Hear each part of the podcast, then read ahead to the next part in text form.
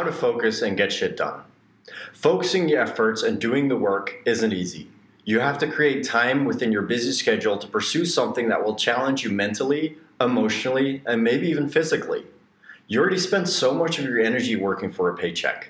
In comparison, setting and achieving your own goals is a small investment in your future with a far greater return than any typical job could give you. Getting shit done also improves your personal life because happiness is the result of realizing what you're capable of and overcoming the limiting beliefs you have about yourself.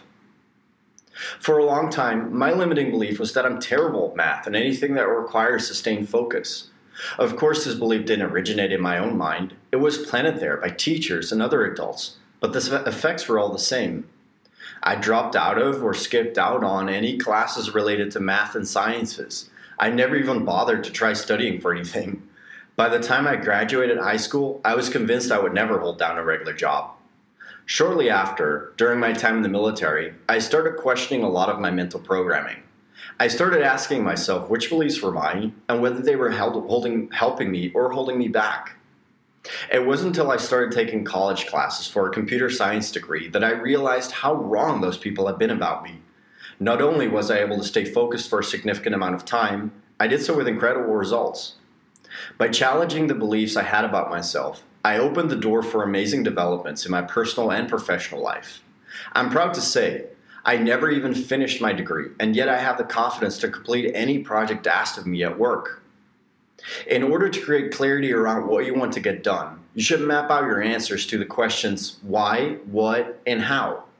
Why enables enables you to understand your motivation for wanting to achieve a certain goal and saves you a lot of frustration by letting you focus on exactly what matters most to you. Emotion translates to energy in motion. So find a why that gives you the energy to get into motion. What refers to the knowledge and skills you'll need to learn in order to be successful. Breaking a bigger goal into smaller chunks, such as concepts, facts, and procedures, enables you to anticipate what kind of obstacles you'll face and how to best overcome them. How answers what resources, environments, and methods you use in order to gain the knowledge and skills you need. There's an abundant amount of information on the internet, so it's a good idea to create a map of the terrain before you get started. Take a piece of paper or use any note taking app and write down the answers to your why, what, and how in as much detail as you can. Take note of what motivates you towards this goal what sort of skills you will need to learn, and what resources you'll seek out. When it comes to focus, one saying always sticks with me. You can go a mile wide and an inch deep, or you can go an inch wide and a mile deep. Getting shit done requires you to focus, or as I like to call it, it requires you to follow one course until successful. Procrastination happens when we desire to do something else other than the task at hand, there's an aversion to doing the task itself or a mixture of both. You can overcome procrastination by learning to recognize when you're doing it and simply acknowledging it's there. Once you do, try telling yourself you only have to work on the task for a few minutes, and if you still want to quit, you can.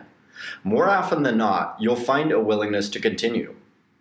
Distractions yank you away from your focus and delay your progress having your phone nearby, browsing the internet, or allowing negative thoughts to intrude continuously are all distractions that cost you heavily, heavily even though they can easily be remedied. If you run into any distractions, eliminate them as quickly as you can. The best way to learn a skill is by ensuring that the process of learning is tied closely to the situation or context you want to use that particular skill in. When people talk to me about wanting to learn a language, they frequently mention using some fun app like Duolingo, rather than conversing with actual people. How will that create results? Project based learning is a way of organizing your learning around producing a particular result. It's an alternative to class based learning, where you may spend a significant amount of time reading and taking notes but not achieving your goal. For example, you may learn program by, programming by creating your own computer game instead of taking four years of classes. Immersive learning is a process of fully surrounding yourself within the target environment in which the skill you wish to learn is practiced. Being in this environment will challenge you in dynamic ways and ensure a continuous push forward. Learning a language is a great example of immersive learning. You may decide to live abroad and practice a language, for example. Simulated learning is best when you want to learn a skill that can't be practiced directly using project based or immersive learning, such as piloting a plane. When direct practice is impossible, a simulation of the environment can help you to practice so long as the simulation stimulates similar levels of cognitive development as the real skill. During the learning process, you will always be stronger in some areas than others. Generally, a weakness indicates an insufficient amount of practice, but there's a few ways you can hyper focus on some of these weaknesses. Repeating cognitive components is a method you can use when you don't want to practice a particular slice of time, such as a set of music scores, but rather a particular cognitive component, such as vocabulary or pronunciation when learning a new language. Time slicing is done by isolating a space and time of a longer sequence of actions. Look for parts of the skill you're trying to learn that can be deconstructed into specific moments in time that have a higher level of difficulty or importance. A musician may practice a particular set of chords, for example. The copycat method can be used to copy the parts of a skill you don't feel necessary to drill and focus exclusively on the element you want to practice. For example, you may clone a server project someone else created and then implement additional functionality such as authentication without having to worry about the basic setup. The simple truth is that forgetting and memory decay are part of the human experience. If you wish to learn any skill, you will have to implement strategies to reinforce your knowledge and keep it with you for the long term. Spaced repetition is one of the best strategies to fight memory decay. Spreading learning over more intervals for longer periods of time decreases your recall in the short term, but increases retention in the long term. The key here is finding a balance between spacing your study sessions too closely, causing you to lose efficiency, and spacing them too far apart, causing you to forget what you've already learned.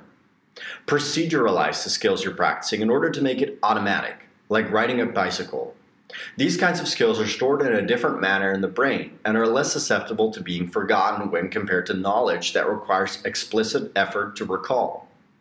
Instead of learning a large volume of information, try focusing on the core fundamentals and doing them so often they become automatic. Go the extra mile by doing additional practice beyond what is required to learn the basics of the skill. It's a well-studied phenomenon that can be that can increase the length of time that memories are stored. If you're taking classes to learn Spanish, you may consider living in Mexico for a few weeks to really solidify your knowledge. Mnemonic aids are usually hyper focused and tend to encode abstract information into vivid pictures, keywords, or spatial maps.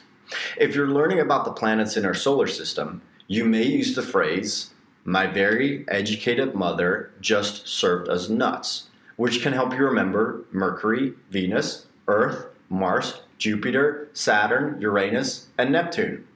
Learn more about creating your own mnemonic aids by following the link in the blog. When you're just starting to learn a specific skill, it's usually enough to just follow the footsteps of someone who's further along than you are. However, as your skill set develops, it's usually no longer enough to follow the example of others. Instead, you need to experiment and find your own way. Copying other people's work simplifies the choices available to you and increases your understanding by forcing you to deconstruct something and enabling you to understand it at a fundamental level. If you want to learn how to paint, copy the painting of an artist you look up to and begin experimenting with your own variations. Split testing is done by trying two different approaches and changing only a single condition to see what the impact is. Doing so will give you insight into which method works best and solving a problem in different ways increases the depth of your knowledge. Experiment with constraints in order to avoid the Dunning Kruger effect, which is the tendency of people with a low ability in a specific area to give themselves an overly positive assessments of their abilities. Introduce new constraints in your learning process that make the old methods impossible to use. This way, you avoid falling in the trap of thinking you already know what to do. In order to put all this together, follow these steps and remember that the more clearly and emotionally you write, the more likely you are to achieve your goal. Step number one take a piece of paper and write down which goal you want to attain and why. For example, you may write, write down the goal of learning how to code websites because you want more freedom and a higher paycheck. After you have written your why, take note of what knowledge and skills you would need in order to be successful. To continue the coding example, you may write down learn HTML, CSS, JavaScript, React. Three, write down which resources and methods you'll use in order to gain the skills and knowledge you need. For the coding example, this could be Udemy, Coursera, books, or mentors. Set time constraints of what you want to learn and when. If you want to get hired as a software developer a year from now, you may decide to become comfortable with HTML in a month, CSS in two months, JavaScript in six months, and so on. Five, take action and keep yourself accountable with weekly check ins. Take a day each week to reflect on your progress and ask yourself if your development has stalled in any way. Having an accountability partner, such as a mentor or a study buddy, can also increase motivation to keep going. Let me know in the comments what you're working on or if you need any help. Thank you.